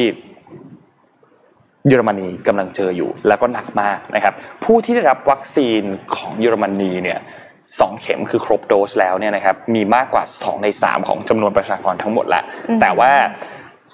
รวมๆแล้วเนี่ยคือเยอรมนีเขามีประชากรประมาณ 83 ล้านคนใช่ไหมครับเพราะฉะนั้น 25 ล้านคนยังไม่ได้รับวัคซีน1ใน3เนี่ยยังไม่ได้รับวัคซีนนะครับแล้วที่สำคัญคือ คนจำนวนตรงเนี้ยก็มีการกระจุกอยู่ในรัฐใดรัฐหนึ่งนั่นหมายความว่าสมมติรัฐเอคนยังไม่ได้ฉีดวัคซีนแบบห้าล้านคนสมมุตินะแต่ว่าทางรัฐมีหกล้าน แต่ว่ามีห้าล้านคนที่ยังไม่ได้ฉีด มันก็เลยทำให้ พอติดทีหนึ่งเนี่ยจำนวนผู้ติดเชื้อที่มันทวีคูณเพิ่มสูงขึ้นในแต่ละสัปดาห์เนี่ยมันขึ้นมาเร็วมากๆนะครับ แต่ทีนี้ถ้าจะพุ่งประเด็นไปที่ผู้ที่ไม่ได้รับการฉีดวัคซีนอย่างเดียวเนี่ยอาจจะพูดได้ไม่เต็มปากนะครับ เพราะว่าวัคซีนที่มีประสิทธิผลในการป้องกันเชื้อเนี่ยมันก็ขึ้นอยู่กับประเด็นอันนี้ค่อนข้างเยอะเหมือนกัน ถ้ามีประสิทธิภาพไม่ได้เยอะเนี่ยมันก็ไม่สามารถที่จะ แพร่ไม่ไม่สามารถที่จะป้องกันการแพร่กระจายไปให้คนอื่นๆได้นะครับ แล้วก็วัคซีนที่เป็นประสิทธิภาพสูงแบบ mRNA เนี่ยจริงๆก็ต้องบอกว่าก็ต้องฉีดbooster shot ที่เป็นเข็มที่ 3 เหมือนกัน เพื่อกระตุ้นภูมิหลังจากที่ฉีดไปเข็มที่ 2 ไปแล้วประมาณ 6 เดือนนะครับ ก็ทำให้อันเนี้ยเป็นปัญหาอันหนึ่งที่ยุโรปเนี่ยกำลังเผชิญอยู่ แล้วก็มีบทวิเคราะห์ออกมามากมายของสำนักข่าวต่างประเทศเลยนะครับ ว่า ตอนนี้เนี่ยสาเหตุหลักๆ ที่ยุโรปกำลังเจอเนี่ยหนึ่งเลยคือ สัดส่วนของผู้ที่รับวัคซีนครบโดสเนี่ยน้อยมากค่ะ ระดับภูมิคุ้มกันเองก็ลดลง เพราะว่ายุโรปเองฉีดวัคซีนกันมาตั้งแต่ช่วงต้นปีแล้วนะครับเกิน 6 เดือนไปแล้วแล้วฉีด mRNA ด้วย มันก็อาจจะหมดภูมิคุ้มกันมันก็ลดลงนะครับหลังจากผ่านไป 6 เดือนก็ต้องการ booster shot แล้วก็การผ่อนคลายมาตรการควบคุมต่างๆ ป้องกันโรคต่างๆเนี่ยก็ มีการผ่อนคลายกันค่อนข้างเยอะนะครับนั่นหมายความว่าพอเปิดเมืองแบบเต็มรูปแบบยกเลิกการใช้พวก vaccine passport ก่อนเข้าสถานที่อะไรต่างๆเนี่ยก็ทำให้ประชาชนเองก็ละเลยเรื่องของการป้องกันตัวกันมากขึ้น ก็เป็นไปได้ที่จะมีการติดเชื้อกันมากขึ้นนะครับ ตอนนี้เนี่ยเขาก็เลยกำลังพยายามรับมือ กับเรื่องนี้กันอย่างรุนแรงมาก ออสเตรียเมื่อกี้ที่เราพูดถึงเนี่ยมีการประกาศจำกัดการเดินทางผู้ที่มีอายุตั้งแต่ 12 ปีขึ้นไป และยังไม่ได้รับการฉีดวัคซีนก็ยากมากในการที่จะใช้ชีวิต ก็สร้างแรงจูงใจให้คนเนี่ยไปฉีดวัคซีนกันมากขึ้น เยอรมนีเองก็ประกาศให้ผู้ที่ยังไม่ได้รับการฉีดวัคซีนก็ต้องตรวจหาเชื้อก่อนที่จะใช้รถสาธารณะพวกรถโดยสารรถไฟต่างๆ ฝรั่งเศสประกาศให้คนที่อายุ 65 ปีขึ้นไป ต้องไปรับ booster shot ถึงจะสามารถต่ออายุตัว vaccine passport ได้นะครับเนเธอร์แลนด์เองกลับมาล็อกดาวน์อีกครั้งหนึ่งนะครับก็ทำให้ที่ยุโรปเนี่ยน่าเป็นห่วงมากตอนนี้นะครับ ทีนี้บทความอันนี้น่าสนใจตรงที่กลับมาที่ไทยเนี่ยนะครับเขาก็บอกว่าสถานการณ์ในกรุงเทพเนี่ยตอนนี้รวมๆแล้วเนี่ยอยู่ในช่วงขาลงก็ก็คือพบคลัสเตอร์บ้างๆในต่างจังหวัดนะครับแล้วก็มีการเร่งฉีดวัคซีน 2 เข็มแรกให้เร็วที่สุดมีบางส่วนที่ ได้รับเข็มกระตุ้นมาแล้วนะครับเพื่อป้องกันไม่ให้เกิดการระบาดแล้วเราก็ไม่อยากซ้ำรอยแบบที่ยุโรปแน่นอนเนาะเพราะว่าอันตรายว่านะครับ ก็หวังว่าที่ไทยเนี่ยจะสามารถป้องกันสถานการณ์ก่อนที่มันจะเกิดเรื่องราวที่แย่ลงได้ทันครับก็เสียวๆอยู่นะคะ คือเหมือนว่าเพื่อนเลยว่า เหมือนเหมือนจะไปแล้วเหมือนเหมือนวัคเอโควิดจะไปแล้วเหมือนจะรอดแล้ว แต่ว่ามันก็ไม่รอดพี่ปิ๊กว่าอะไรนะครับเมื่อกี้พี่บอกว่าหลังๆนี่พี่ก็เจอเพื่อนพี่บอกว่าเฮ้ยใครจะนัดกันรีบๆนัดเอาไว้ก่อนปีใหม่เนี่ยเพราะหลังปีใหม่อาจจะแย่นะอาจจะไม่ได้เจอในพักใหญ่เพราะนั้นเนี่ยใครจะนัดรีบนัด แล้วก็หลังหลังๆพี่มีกฎกับเพื่อนนะบอกว่าเราจะนัดใครไม่มาช่างมันแต่เราจะไปอะไรอย่างเงี้ยคือถ้ารอกันเยอะๆนะไม่ได้เจออีก อืมคือถ้าจะรอจะไปครบนู่นงงคนนู้นงงไงคนนี้ติดไม่ต้องไปหรอกเพราะนั้นเนี่ยใครไปได้ไปเถอะ เออ อืมอย่าไปรอ แล้วนนพบว่า นัดล่วงหน้าเนี่ยไม่ค่อยได้ไปล่มทุกทีนัดวันนี้ไปมาลืน นัดวันนี้ไปพรุ่งนี้มีโอกาสเกิดขึ้นเยอะยังได้ลุ้นใช่ใช่ยังได้ลุ้นกว่าอ่าวันนี้อ่ายังมีหนังสืออันนึงมาเล่าให้ฟังเพราะว่าพอดีเมื่อวานเพิ่งอ่านเล่มนี้ไปกับที่ที่ already นะครับ ก็คือชื่อเรื่องนิกเซนนะครับ ก็วันนี้ใครยังไม่ได้แชร์แชร์ซะนะเพราะเดี๋ยวเราจะแจกมีคนถามว่าไม่แจกเสื้อหรือแจกก็ได้ไม่เคยไม่ได้แจกเสื้อตัวนี้นะครับเดี๋ยวแจกให้สามรางวัลฝากสมมูลจัดการแล้วกันนะ แต่ให้แชร์แชร์ง่ายแชร์ไลฟ์ด้วย แชร์ไลฟ์ด้วยนะครับหนังสือเรื่องนี้ครับชื่อนิกเซนนะครับนิกเซนตอนแรกที่พี่เห็นชื่อเนี่ยพี่เข้าใจว่าเป็นหนังสือเกี่ยวกับญี่ปุ่นนะมันก็มีคำว่าเซนเซนนะด้วยความโง่เราใช่ไหมนิกเซนหนังสือแล้วหนังสือญี่ปุ่นปฏิบัติไม่เกี่ยวเลยครับคำว่า niksen เนี่ยอ่า มันเป็นภาษาดัตช์นะครับมีความหมายว่า doing nothing ไม่ทำไม่ต้องทำอะไรเลย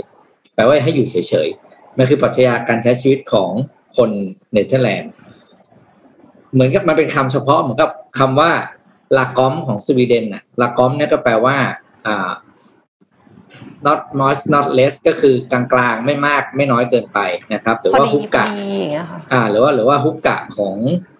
hygge ที่แต่น่าจะน่าจะเดนมาร์กหรืออะไรทางนั้นนะทางทางนอร์ดิกนี่แหละ ถ้าถ้าญี่ปุ่นจะมี ikigai ใช่ไหมครับ แต่ถ้าของดัตช์เนี่ยเขาจะเรียกว่า niksen หรือ niksen นี่แหละ คือชื่อหนังสือเนี่มันชื่อศิลปะของการไม่ทำอะไรเลยแต่คนบอกว่าเอ้าในการไม่ทำอะไรเลย มันต้องมีศิลปะได้เลย มันก็แค่นั่งเฉยๆแล้วก็นอนอืดฉืดไปใช่ไหมจริงแล้วหนังสือเล่มนี้ไม่ได้บอกนะครับคำว่านิกเซนความหมายคือ ให้รู้จักหาเวลาว่างอยู่กับตัวเองโดยที่ไม่ต้องทำอะไรเลยบ้างสัก ช่วงเวลาหนึ่งในทุกๆวันคือคือเขามาเตือนใจคนที่พวกบ้าพลังเนี่ยแบบต้องหาโน่นหานี่ทำให้รู้สึกว่าตัวเองเนี่ย มีความบีซี่ในชีวิตตลอดเวลานะครับ แต่ว่าจริงแล้วเนี่ยถ้าเราดูกันจริงแล้วเนี่ยคนที่บีซี่ตลอดเวลาทำนู่นทำนี่ทำนั่นว่างไม่ได้ต้องหยิบมือถือมาดูต้องอะไรอย่างเงี้ยนะ productivity ต่ำกว่าความสุขน้อยกว่านะครับ แล้วในระยะยาวเนี่ย สุขภาพตัวเองจะแย่กว่าด้วยนะครับ แต่ในทางกลับกันเนี่ยคนดัชจะเลือกการ ใช้แนวทางนิกเซนอย่างเคร่งครัด แล้วก็เป็นเรื่องปกติมาก คนดัชเนี่ยจะรู้สึกว่าการอยู่เฉยๆเนี่ย อยู่เฉยๆโดยไม่ทำอะไรก็คือการหยุดอยู่กับตัวเอง แล้วก็นั่งคิดทบทวนหรือว่าแม้กระทั่งนั่งอืดชืดโดยที่ไม่ต้องคิดอะไรเลยก็ตามเนี่ย เป็นสิ่งสำคัญและต้องจัดเวลาให้กับตัวเองให้ได้ ถือว่าเป็นเหมือนเหมือนเราจัดเวลาประชุมกับตัวเองว่าสมมติสิบโมงเราต้องเข้าประชุมเราต้องเข้าใช่ไหมครับ แต่ในเส้นคือถ้า เก้าโมงครึ่งถึงสิบโมงเราบอกเราจะพักเราก็ต้องพัก ให้ยึดติดว่าเราต้องยึดติดกับเวลาที่เราจะพักให้ได้ เพราะว่าถ้าเราไม่ยึดติดเนี่ย ชีวิตเราจะไม่ได้พักผ่อนสุขภาพเราจะเสีย การงานเราก็จะแย่นะครับนี้หลักการของนิกเซนเนี่ยมันมีหนังสือสรุปง่ายๆพี่สรุปแค่ห้าข้อนะ จะได้จะได้ไปเรื่องอื่นกันต่อ อย่างแรกเลยก็คือว่าเราต้องเชื่อว่าการมีเวลาหยุดพักโดยที่ไม่ทำอะไรเลยเนี่ยเป็นเรื่องสำคัญนะ แล้วก็ต้องทำให้ได้ อย่ารู้สึกผิดว่าโอ้โหเรานั่งอยู่เฉยเนี่ยการที่ไปนั่งเฉยที่ร้านอาหารร้านกาแฟสักครึ่งชั่วโมงให้กับตัวเองเนี่ย แล้วคนอื่นมาเห็นเพื่อนบอกเอ้าทำอะไรไม่นั่งเราบอกมานั่งเฉยๆเคยเคยไหมนอนถึงนอนไปนั่งร้านกาแฟแล้วนอนบอกนอนอยากพักอะแล้วนอนไปนั่งร้านกาแฟเฉยๆครึ่งชั่วโมงเนี่ยแล้วเพื่อนโทรมาเดี๋ยวใครโทรมาถามทำอะไรนอนนั่งนั่งพักอยู่ร้านกาแฟครับ เพื่อนของได้บอกอะไรไม่มีอะไรทำเหมือนว่ามานั่งว่างอย่างนี้ได้ไงไม่มีอะไรทำบอกว่าว่าง เออ เราก็จะรู้สึกว่า อะไรวะอะไรอย่างเงี้ยบางครั้งประเทศเราจะรู้สึกผิดนะ เพราะว่าเราอยู่ในสังคมที่รู้สึกว่ายกย่องชื่นชมคนที่ยุ่งตลอดเวลา ว่าเขาเก่งว่าเขาเป็นคนที่แบบเออเดิมมีอะไรทำตลอดเวลา แต่จริงแล้วไม่จำเป็นนะครับจริงๆอาจจะเป็นการแย่ด้วยซ้ำถ้าเราไม่รู้จักหยุดพัก ข้อสองเลยก็คือหลักการคือเราจะต้องอนุญาตนะอนุญาตให้ตัวเองได้พัก สมองพักกายลดภาวะความตึงเครียดในจิตใจของเรานะครับ แล้วก็ข้อสามคือนิกเส้นอย่างที่พี่พูดเมื่อกี้เราต้องจัดเวลาให้มัน ถ้าเราไม่จัดเราจะไม่ได้พัก เพราะด้วยด้วยด้วยภาวะการทำงานปัจจุบันของเราใช่ไหมเราจะต้องมีนู่นนี่นั่นเข้ามาเยอะมันถ้าเราไม่ล็อกเวลาพักให้ตัวเองเนี่ย เราจะไม่เหลือเวลาพักนะครับ อันที่อันต่อมาเนี่ยก็คือเขาบอกว่า การไม่ทำอะไรหรือการอยู่เฉยเนี่ยมันไม่ได้แปลว่าขี้เกียจนะอยู่กำลังทำงานอยู่หนึ่งอย่าง งานนั้นคืองานให้ตัวเองพักผ่อน หลายคนเนี่ยจะรู้สึก guilty มากว่าแบบเราอยู่เฉยแล้วคุณจะว่าเราขี้เกียจไหมอะไรอย่างเงี้ยขณะที่เพื่อนบางคนเนี่ยโพสต์ตารางเมื่อก่อนพี่ก็เป็นนะแบบโหวันนี้กูทำบ้าอะไรบ้างบื้อก็มีคนบอกโอ้ยุ่งจังเลยดีเลยจริงๆแล้วเนี่ยเฮ้ยจริงๆแล้วมันความเข้าใจผิดมากเลยนะการที่คุณมีชีวิตยุ่งยากขนาดนั้นเนี่ย พี่พี่ก็เพิ่งมาแบบ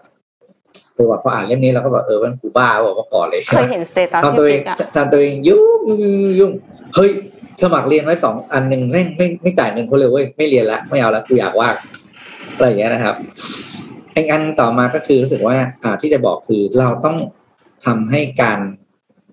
หยุดพักเป็นนิสัยให้ได้แล้วตื่นเช้ามาเราต้องบางคนตื่นเช้ามาต้องมีหนึ่งกาแฟหนึ่งแก้วใช่ไหมโดยที่แบบเป็น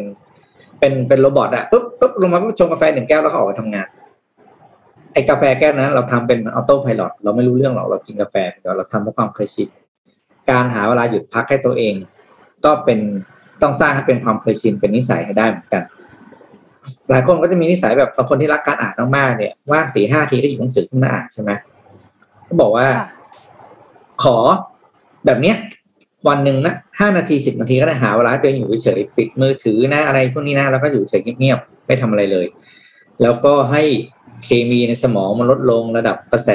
ไฟฟ้าคลื่นนู่นเนี้ยมันลดลง นะครับ แล้วก็ให้ตัวเองได้พักผ่อน แล้วเขาบอกให้ดูความเปลี่ยนแปลงที่เกิดขึ้นกับตัวเองว่า เมื่อเราอนุญาตให้ตัวเองได้พักผ่อนนะครับ ระยะยาวเนี่ย performance productivity หรือแม้กระทั่งความสุขของเราเนี่ย มันจะมากขึ้น ซึ่งมันเริ่มต้นจากสิ่งง่ายๆ คือการที่เราได้อนุญาตให้ตัวเองได้หยุดพักนะครับ อะเนี่ยครับนิกเซนไปหาอ่านได้นะครับ ถ้าใครทนไม่ไหว รอฟังจาก already ตอนล่าสุดคุยนานมากนะคุณเรื่องคุยเรื่องนี้คุยไปชั่วโมงนะครับเพราะคุณต้องเข้าใจนะครับว่า เอาคนสามคนที่โคตรยุ่งมาคุยกันกับหนังสือเรื่องนี้ จริงจริงจริงจริงจริงแต่ถ้าเพื่อโดนฉันก็หน้าหน้าหน้าหน้านี่เป็นดันโดนป้ายยาใช่ไหมบอสก็ไม่ต้องพูดถึงนะครับ เวลาหายใจนี่ไม่รู้หายใจทางไหนอะนั่นก็อีกหนึ่งคนที่ยุ่งมากๆแล้วก็อีกอีกหนึ่งคนที่ชอบทำตัวยุ่งก็คือพี่เองนะครับ เออ ไม่ยุ่งมากหรอกแต่ชอบทำตัวยุ่งเหมือนชาวบ้านเขาชอบทำตัวยุ่งไงก็ อ่าสามตัวนี้มาคุยกัน จนเอ่อได้เป็นออริตอนล่าสุดนะครับ ก็ให้แชร์แล้วก็หรือมากกว่านี้ใครนะครับ อ่านหนังสือเล่มอะไรอยู่นะครับก็ไม่เอาไม่อ่านข่าวคนนี้ก่อนใครที่มีนิสัยแบบเวลาหยุดพักอะทำอะไรกันบ้างให้เขียนตอบเข้ามาในคอมเมนต์แล้วเวลาที่เราสึกว่าตัวเองหยุดพักจริง ๆ ตัวเองทำอะไรนะครับ แล้วก็เดี๋ยวสมมูลเลือกแจกเสื้อนะครับ เสื้อตัวนี้ที่พี่ใส่อยู่นะครับ เสื้อสำนักพิมพ์เดี๋ยวแจกให้สามรางวัลนะครับ ครับอ๋อเขาจะบอกหนังสือบอกในหน้าหนึ่งเขาบอกว่าการการไม่ทำงานอะไรเลยแล้วดูซีรีส์ข้ามวันข้ามคืนนี่ไม่ใช่การพักผ่อนนะครับ เพราะมันคือมันคือการทำร้ายตัวเองอย่างหนึ่งหนังสือเขาบอกเลยนะการหยุดพักแบบนิกเส้นคือไม่อำไม่ทำอะไรเลยจริงคือ doing nothing นั่งเฉยๆนะครับอะเอามาฝากกันติดตามรายละเอียดเพิ่มเติมใน already ตอนต่อไปนะครับ คุยกันสนุกมากชั่วโมงนึงเนี่ยอืมครับน่าสนใจมากรอติดตามเลย คือเชื่อว่าการที่เราหยุดพักอะค่ะ มันก็ช่วยให้สมองได้รีแลกซ์ และการที่สมองได้รีแลกซ์เนี่ยมันก็อาจจะลดความเสี่ยงการเป็นอัลไซเมอร์ได้ด้วยนะคะครับผมคืออัลไซเมอร์เนี่ยเป็นโรคที่เกิดจากความเสื่อมของเซลล์สมองส่งผลให้ผู้ป่วยเนี่ยสูญเสียความทรงจำแล้วก็มีพฤติกรรมเปลี่ยนแปลง นอกจากจะลืมเรื่องราวแล้ว ผู้ป่วยยังมีอาการรุนแรงจนกระทั่งลืมวิธีรับประทานอาหารวิธีขับถ่าย จนทำให้มีโรคต่างๆ ตามมา หากลืมวิธีรับประทานอาหารเนี่ยอาจจะสำลักจนเกิดเป็นปอดบวมรุนแรงได้นะคะ กลายเป็นปัญหาของผู้สูงอายุจำนวนมากค่ะ แต่ว่าล่าสุดนักวิจัยจากอังกฤษและเยอรมนีเนี่ยพัฒนาวัคซีนขึ้นมาใหม่แล้วค่ะ ทีมวิจัยจากมหาวิทยาลัยเลสเตอร์นะคะสหราชอาณาจักร และมหาวิทยาลัยเกิททิงเงนที่เยอรมนี และองค์กร Life Arc เนี่ยร่วมกันพัฒนาวัคซีนที่สามารถยับยั้งและรักษาโรคอัลไซเมอร์ได้ค่ะ โดยออกฤทธิ์ละลายโปรตีนอะไมลอยเบต้า ซึ่งเป็นโปรตีนที่พบได้ในผู้ป่วยอัลไซเมอร์ และนำพาการเสื่อมถอยของเซลล์ประสาท นักวิจัยเนี่ยเขากล่าวว่ายาที่มีอยู่ในปัจจุบัน เพียงแค่ชะลอโรคให้เป็นไปอย่างช้าๆ ซึ่งเป็นการรักษาที่ปลายเหตุ ยังไม่มียาตัวไหนที่สามารถกำจัดสาเหตุหลักอย่างโปรตีนอะไมลอยได้ การพัฒนาวัคซีนนี้เนี่ยอาศัยแอนติบอดีที่พบในหนูแอนติบอดีหรือสารในระบบภูมิคุ้มกันนี้สามารถละลายโปรตีนอะไมลอยได้ แต่ไม่จับกับโปรตีนปกติในสมองค่ะเมื่อได้แอนติบอดีแล้ว นักวิจัยก็ปรับปรุงให้วัคซีนอยู่ในรูปที่พร้อมใช้งานในมนุษย์ค่ะ โดยเมื่อนำไปใช้ในหนูทดลองอีกครั้ง ปรากฏว่าแอนติบอดีนี้ไม่เพียงแต่ละลายโปรตีนอะไมลอยเบต้าที่ผิดรูปได้ แต่ยังสามารถกระตุ้นระบบภูมิคุ้มกัน ให้จดจำสร้างแอนติบอดีและสร้างแอนติบอดีต่อโปรตีนอะไมลอยเบต้าได้เพิ่มขึ้นอีกด้วยค่ะ นอกจากนี้ในการศึกษาเพิ่มเติม ยังพบว่าวัคซีนยังมีส่วนช่วยฟื้นฟูเซลล์ประสาท ฟื้นฟูความทรงจำและลดการสร้างโปรตีนอะไมลอยเบต้าที่ผิดปกติต่อไปได้ คือคิดดูว่าปกติแล้วอะยามันแค่ชะลอครับอันเนี้ยไม่เพียงแต่หยุด แต่ยังฟื้นฟูกลับมาได้อีกด้วยนะคะ สิ่งที่เสียหายไปแล้ว วัคซีนอัลไซเมอร์ตัวเนี้ยเป็นตัวแรกที่แสดงผลสำฤทธิ์เป็นครั้งแรกของโลกอะนะคะแล้วก็มีโอกาสที่จะนำมาใช้พัฒนาเป็นวัคซีนในมนุษย์ได้ในอนาคตอันใกล้ ถ้าใครสนใจเนี่ยสามารถที่จะไปอ่านต่อได้ใน journal molecular psychiatry ค่ะ คืองานวิจัยเนี่ย publish แล้วใน journal ชื่อว่า molecular psychiatry น่าสนใจมาก ๆ ค่ะอืมเรื่องอัลไซเมอร์เนี่ยรู้สึกว่าก่อนหน้านี้ก็เพิ่งมีข่าวเมื่อสักสองสาเดือนที่แล้วมีข่าวว่ามียาที่สามารถรักษาป้องกันการเกิดอัลไซเมอร์ได้แล้วด้วย ซึ่งเป็นยาตัวแรกเลย ในคนในในในคนที่เป็นอัลไซเมอร์ที่สามารถรักษาอันนี้ได้ก็เป็นข่าวดีมากๆของคนที่เป็นค่ะอัลไซเมอร์นะครับ ก็เอาใจช่วยครับสำหรับคนที่มีครอบครัวที่ป่วยเป็นอัลไซเมอร์เอาใจช่วยจริงๆ เพราะว่าผมเข้าใจเลยว่าว่าความรู้สึกเนี่ยเป็นยังไงนะครับ ก็เป็นกำลังใจให้ทุกๆท่านนะครับนมพามาดูเรื่องนี้ต่อครับ คือเมื่อวันที่ 16 ที่ผ่านมาเนี่ยนะครับ มีคณะชื่อคณะเจริญพร เจริญพรในที่นี้พรเนี่ยสะกด P O R N ที่แปลว่าหนังโป๊อะอืมก็นำโดยคุณเอ่ออัธพลนะครับหรือว่าคุณเบลขอบสนาม แล้วก็คุณลูกนัดนะครับ คุณธนัทธนากิจอำนวยนะครับ ก็มีการให้สัมภาษณ์แล้วก็เดินทางไปที่รัฐสภานะครับ เพื่อยื่นเรื่องเอกสารร่างกฎหมายมาตรา 287 นะครับสนับสนุนให้มีการแก้ไขให้สื่อบันเทิงทางเพศเนี่ยถูกกฎหมาย ทีนี้เขาก็เริ่มอธิบายเขาก็อธิบายว่าขอบเขตของการเรียกร้องในครั้งนี้เนี่ยคืออะไร การเรียกร้องในครั้งนี้เนี่ยคือเพื่อการแก้ไขสิ่งที่ไม่ถูกต้องหลาย ๆ อย่างในวงการของ sex worker เช่นเรื่องของหนังผู้ใหญ่เรื่องของ sex toy แล้วก็การเป็น content creator ต่าง ๆ ในหมวดเซ็กซ์นะครับให้อยู่ในทิศทางที่ถูกต้อง แล้วก็คุ้มครองตามหลักของกฎหมาย คุณธนัทเนี่ยก็กล่าวบอกว่า ถ้าเราทำให้ถูกกฎหมาย เราจะมีพื้นที่ให้หนังผู้ใหญ่ หรือมีพื้นที่ให้สร้างสรรค์ ให้งานศิลปะเชิงผู้ใหญ่ที่มีความสนุกความบันเทิงความสวยงาม แต่กับสิ่งที่อยู่นอกเหนือขอบเขตที่กฎหมาย หรือสังคมจะยอมรับได้ เช่น หนังผู้ใหญ่ที่มีเนื้อหาความรุนแรงเชิงอาชญากรรม เจ้าหน้าที่ตำรวจ มีหน้าที่ที่จะปราบปราม แล้วก็สามารถบังคับใช้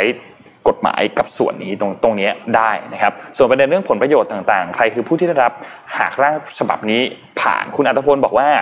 ผู้ที่ได้รับประโยชน์จากเรื่องนี้เนี่ยมีหลายภาคส่วน ไม่ว่าจะเป็นตัวของ content creator เองที่จะได้เรียนรู้ความปลอดภัยในการผลิตคอนเทนต์ออกมา แล้วก็ตัวเจ้าของผลงานเองที่เป็นสามารถ สร้างสรรค์ผลงานได้อย่างถูกลิขสิทธิ์นะครับแล้วก็นำไปสู่ความชัดเจนในแง่ของการสร้างรายได้สร้างธุรกิจ ซึ่งทางภาครัฐบาลเองก็สามารถเก็บภาษีจาก content creator เหล่านี้ได้ด้วย ก็สร้างรายได้ให้กับทางด้านของรัฐบาลด้วย แล้วก็นำเงินภาษีนั้นไปใช้ต่อไปนะครับซึ่ง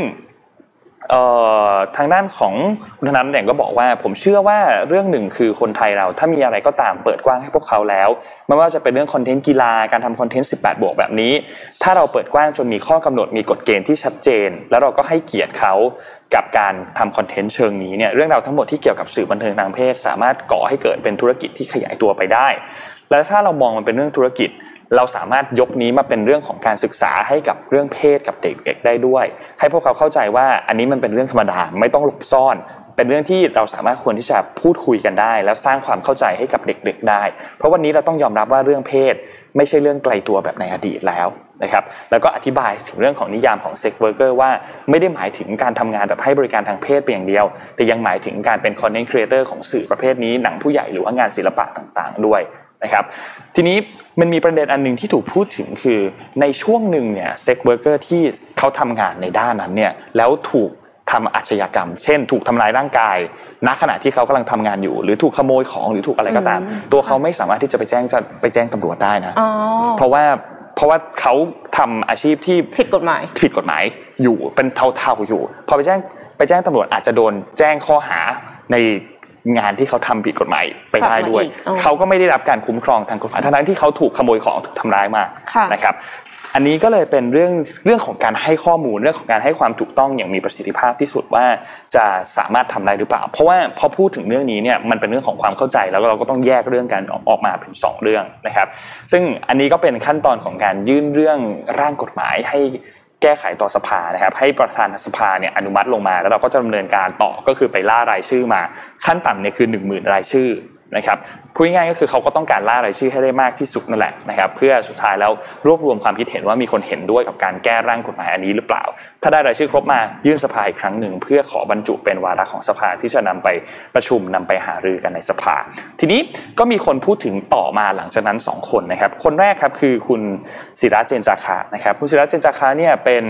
สมาชิกสภาผู้แทนราษฎรนะครับพรรคพลังประชารัฐนะครับตัวเขาเนี่ยเป็นประธานคณะกรรมาการ กฎหมายนะครับ ก็มีการรับลูกตัวกฎหมายอันนี้ด้วยนะครับ ที่ทางด้านของคุณไข่เน่าเนี่ยนะครับ ที่เป็นหนึ่งในครีเอเตอร์โอลิแฟนนะครับ ที่มายื่นหนังสือให้ทำหนังโป๊ให้ถูกกฎหมายเนี่ยนะครับ ก็ขออาสาว่าจะแก้กฎหมายนะครับ โดยไม่ต้องสิ้นเปลืองงบประมาณไปตั้งคณะกรรมการวิสามันเพื่อพิจารณา แล้วก็ขณะนี้เนี่ยกำลังพิจารณาเรื่องของเซ็กซ์ทอยด้วย ส่วนในมาตรา 287 ที่เป็นเรื่องของออนไลน์การโฆษณาทางสื่อตอนนี้เนี่ยก็ต้องเชิญทางด้านของกระทรวงวัฒนธรรม กระทรวงดิจิทัลเพื่อเศรษฐกิจและสังคม แล้วก็กฤษฎีกาเนี่ยมาทำการพิจารณาร่วมกันนะครับ แล้วก็พร้อมบอกว่าตนตั้งใจที่จะแก้กฎหมายที่ล้าสมัยแล้วก็ขออาสาทำเรื่องนี้ แต่ขออย่าให้เข้าใจผิด เพราะว่ามีคนชอบไปเปลี่ยนนามสกุลเขาจากศิระเจนจาคะเป็นศิระ เจนราคะ ก็ขอย้ำอีกครั้งหนึ่งว่าตัวเองเนี่ยนามสกุลศิระเจนจาคะนะครับ เพราะว่าก่อนหน้านี้ไปงานใหญ่ๆมามีพิธีกรเรียกผิดหลายครั้ง แล้วก็อีกตอนก่อนที่จะเลิกสัมภาษณ์เนี่ยคุณศิระก็ search ให้ดูเปิด Google ขึ้นมา search คำว่าหนังโป๊พิมพ์แค่เพียงแค่พิมพ์คำว่าหนังโป๊เนี่ยก็ขึ้นมาเยอะมากอยู่แล้ว แล้วเหตุใดผู้บังคับใช้กฎหมายจึงไม่ บังคับใช้ ดังนั้นถ้าหากเป็นเช่นนี้เนี่ยก็ควรทำให้เป็นเชิงธุรกิจได้นะครับนี่คือสิ่งที่คุณศิระเจนสาขาพูด ทีนี้ประเด็นอันนี้คนที่ต้องติดตามมองอีกอันหนึ่งก็คือทางด้านของรัฐมนตรีว่าการกระทรวง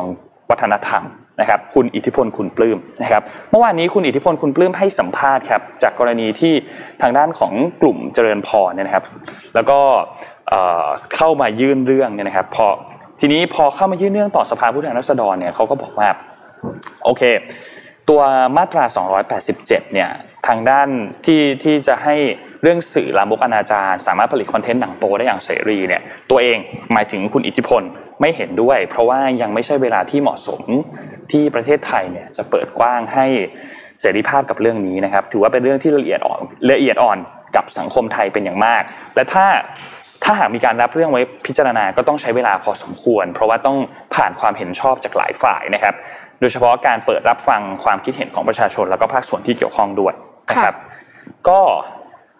ต้องติดตามครับ ว่าเรื่องนี้จะเป็นอย่างไร แต่ก็ถือว่าเป็นจุดเริ่มต้นของการเปลี่ยนแปลงกฎหมาย เปลี่ยนแปลงเรื่องราวบางอย่างที่อาจจะมีการเปลี่ยนแปลงหรือเปล่าในอนาคต นะครับแต่ว่าคุณอิทธิพลเองก็บอกว่าในมุมมองของวัฒนธรรมแล้วเนี่ยขอยืนยันว่าอยากให้มีการสงวนการรักษาวัฒนธรรมอันเดียวไว้มากกว่าสิทธิเสรีภาพ และเพราะปัจจุบันมีการจัดเรตติ้งใช้เป็นตัวกำกับดูแล ดังนั้นสื่อที่เผยแพร่ผ่านแพลตฟอร์มต่างๆ จึงไม่สามารถควบคุมได้อยู่แล้วนะครับ ก็อยากให้มีการพิจารณาจากทุกฝ่ายอย่างรอบคอบนะครับ ก็ต้องรอดูติดตามกันต่อไปว่าหลังจากนี้จะเป็นอย่างไรครับ เหมือนพี่ปิ๊กมีอะไรจะพูดป่ะคะ นเขาบอกเมื่อวานก็มีเรื่องอีกเรื่องหนึ่งก็คือเรื่องเหมือนกับศาลรัฐธรรมนูญออกมาสารรัฐมนูญคือสารสารเดียวสารสารรัฐมนูญเยาวชนสารเยาวชนที่เรื่องพี่จำที่สารนะขอโทษที่พี่อ่านผ่านๆแต่ว่าเรื่องของอ่าเขาบอกการจดทะเบียนสมรสเนี่ย ที่ไม่ที่ที่เป็นที่เป็นการจดทะเบียนสมรสของบุคคลเพศเดียวกันเนี่ย เป็นการขัดต่อรัฐธรรมนูญไม่สามารถทำได้ นะครับอันนี้ก็ใช่สารรัฐธรรมนูญครับพี่ปิ๊กสารรัฐธรรมนูญใช่ไหมครับพอดีเออพี่จำไม่ได้ใช่ครับก็คือเหมือนกับยัง เพราะว่าด้วยตัวบทกฎหมายยังยังเขาเขียนไว้แค่ว่าอนุญาตให้ชายหญิงอายุ 17 ปีบริบูรณ์ขึ้นไป สามารถจดจดทะเบียนสมรสได้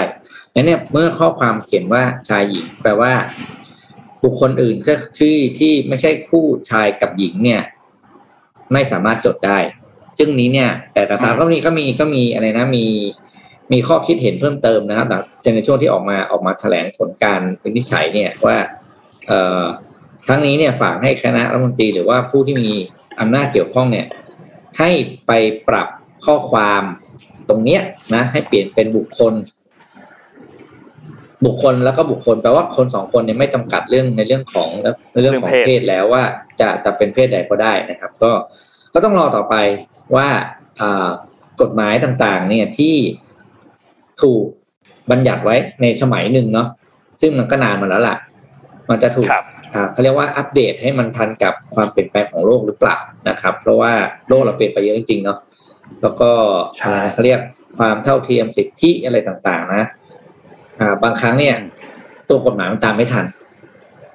ครับเพราะการว่าทำให้สิทธิในการใช้ชีวิตในการเลือกที่ดำรงชีวิตของของของผู้คนในยุคปัจจุบันนี้อาจจะอาจจะกลายเป็นเนี่ยเสียสิทธิ์บางอย่าง ได้อะครับ คือต้องบอกต้องบอกว่าเรื่องนี้เนี่ยได้รับเขาเรียกว่าถูกพูดถึงอยู่ในทวิตเตอร์เยอะเหมือนกันสำหรับแฮชแท็กสมรสเท่าเทียมเนี่ยนะครับ ก็สี่แสนกว่าทวีตเหมือนกันสี่แสนหกหมื่นทวีตนะครับ จริงๆแล้วมันมีพรบอันหนึ่งคือพรบสมรสเท่าสมรสเท่าเทียมเนี่ยนะครับ ถูกเสนอโดยพรรคก้าวไกล แล้วก็ถูกบรรจุในวาระการประชุมสภาเนี่ยมา ประมาณปีหนึ่งละปีกว่าๆแล้วนะครับ แต่ก็ยังไม่เข้าสู่กระบวนการการพิจารณาในวาระแรกของสภาสักทีนะครับ ส่วนอีกอันนึงคือพรบคู่ชีวิตที่เสนอโดยกระทรวงยุติธรรมเนี่ยก็เป็นการแยกกฎหมายอีกฉบับหนึ่ง ซึ่งคำวินิจฉัยอันนี้เนี่ยก็อาจจะส่งผลต่อการเดินหน้าตัวกฎหมายอันนี้ด้วยนะครับ ก็ต้องรอติดตามต่อไปหลังจากนี้ เพราะนรู้สึกว่าเรื่องนี้เป็นเรื่องที่ต้องอัปเดตอะ คือคือคือกับยุคสมัยกับอะไรแล้วเนี่ย เรื่องนี้ประเทศอื่นเขาอัปเดตกันแล้วไงเรื่องนี้ต้องต้องอัปเดตแบบอมัสอะต้องต้องทำอะเป็นเรื่องที่ต้องทำจริงเพราะจริงๆแล้วเนี่ยการการอัปเดตเรื่องพวกนี้มันเอาพูดจริงแค่ทำง่ายๆแบบสไตล์เรานะมันไม่ได้สร้างความเดือดร้อนให้ใครนะครับมันแค่อนุญาตให้เขามีทางเลือกเพิ่มในการใช้ชีวิตในสิ่งที่เขาอยากจะเลือกเราไม่ได้บอกว่าทำอะไรนะการ เราไม่ได้บอกว่าให้แก้กฎหมายเรื่องพกปืนแล้วถูกกฎหมายพกได้ทุกที่เอออย่างนั้นมันมีคนเดือดร้อนเนี่ยอืมอืมออย่างนั้นเราก็แบบเออมันก็แหมมันก็ไม่ใช่เรื่องแต่เรื่องนี้มันดูน่าจะน่าจะลองอัปเดตกันนิดนึงสำหรับ เรื่องของการปรับเปลี่ยนข้อกฎหมายพวกนี้ ครับ อืมพาไปดูที่กลับมาเรื่องของประมาณ Metaverse อีกนิดนึงแล้วกันนะคะ อ่าได้ครับ Microsoft ค่ะ จำลองแบบซากอารยธรรมกรีก ด้วยพลังของ AI ที่สร้างภาพเสมือนและซากปรักหักพังให้สมบูรณ์สวยงามได้ค่ะ คืออารยธรรมกรีกเนี่ยเฟื่องฟูมาตั้งแต่กว่า 2,000 ปีที่แล้วนะคะ แต่ว่าตอนนี้เหลือแค่ซากนะคะ อย่างที่ทุกท่านเห็นในคลิปตอนนี้เลย สิ่งที่สิ่งก่อสร้างเนี่ยมันก็คือเผชิญกับการกัดเซาะพังทลายนะคะแผ่นดินไหวฝนตกหรือว่าลม ก็คือกลายเป็นตอแบบนี้อยู่ นึกไม่ออกค่ะ ว่าเมื่อก่อนน่ะมันจะสวยงามขนาดไหนนะคะ ทาง Microsoft ก็เลยร่วมมือกับรัฐบาลของกรีซเพื่อที่จะสร้างแบบจำลองสร้างอารยธรรมที่ผุพัง ให้กลับมาเป็นสภาพเหมือนใหม่ในรูปแบบดิจิตอลค่ะ คือเราพูดถึงว่า Metaverse เราจะไปที่ไหนก็ได้ แต่ว่าตอนนี้เราเหมือนนั่ง time machine อืมย้อนกลับไปในอดีตได้ ดูว่าตอนที่กรีกเฟื่องฟูมากๆเนี่ย มันเป็นยังไง หน้าตาแบบไหนด้วยพลังของ AI ค่ะ การจำลองเนี้ย Microsoft ก็คือพยายามจะทำให้มันดูออกมาเป็นธรรมชาติ แล้วก็เหมือนเดิมมากที่สุดที่จะทำได้ คนที่อยากจะดูใส่แว่น HoloLens อะไม่ใช่ Oculus Quest นะ คนละเจ้า มันคือยังไงนะ แต่ว่ามันทำงานคก็คือเหมือจะใส่ล้ายๆกัแว่นน VR ไง ก็คือจะได้แบบว่าไปสามารถวิสิตวิหารของกรีกอ่า ในอดีตได้ครับอคือปัจจุบันเนี้ยค่ะ ตอนช่วงที่โควิด -19 ระบาดเนี่ยก็มีหลายพิพิธภัณฑ์ออกมาเปิดให้เราสามารถที่จะไปเดินเล่นได้ โดยที่แบบเดินเล่น virtual ใช่ไหมแล้วก็แบบว่ากดดูซ้ายขวากดฟังคำบรรยายภาพอะไรอย่างอุ๊ยนเงี้นยค่ะชอบมากเลยนะ เวลาแบบไปที่เป็นมิวเซียมอย่างนั้นนะอ่าคือคือนนชอบเข้าฟดูรีได้ไงแล้วชปอบกติปกติเขาไม่ฟรีนะใช่ชอบชอบดูมิวเซียมอยู่แล้วที่เป็นแบบประวัติศาสตร์เนี่ยรู้สึกว่ามันเจ๋งดีอะไรเงี้ย อันเนี้ยแล้วอันเนี้ยย้อนอดีตมันเป็นของจริง มันมันมันมันคือกลายเป็นว่า มันไม่ใช่เฉพาะสิ่งที่เราสามารถที่จะบินไปเห็นได้อะแต่มันคือการนั่ง time machine ไปดูเลยนะคะ โดยที่ซากเหล่านี้เนี่ยทำขึ้นมาเป็นดิจิตอลต้องใช้พื้นฐาน การศึกษาพื้นที่ด้วยโดรน แล้วก็ภาพที่ต้องใช้เนี่ยมากกว่าแสนภาพ เพื่อที่จะจำลองสถานที่ออกมาเป็นรูปสามมิติ แล้วก็ใช้ AI ของ Microsoft สร้างขึ้นมาเป็นโมเดลค่ะ น่าสนใจมาก ๆ เลยนะคะ คือ มันเป็นอะไรที่รู้สึกว้าวว่าแบบเนี่ยแหละ อันเนี้ยคือสิ่งที่เราต้องการครับอัเนี้ยคือประโยชน์ที่ไม่ใช่เฉพาะความบันเทิงอย่างเดียวค่ะอ่าใช่ใช่คือใช่ทำให้เราศึกษาประวัติศาสตร์ได้นะคะ แล้วก็เชื่อว่าคนที่กำลังศึกษาประวัติศาสตร์อยู่เนี่ยก็คือน่าจะตื่นเต้นแล้วก็รู้สึกว่า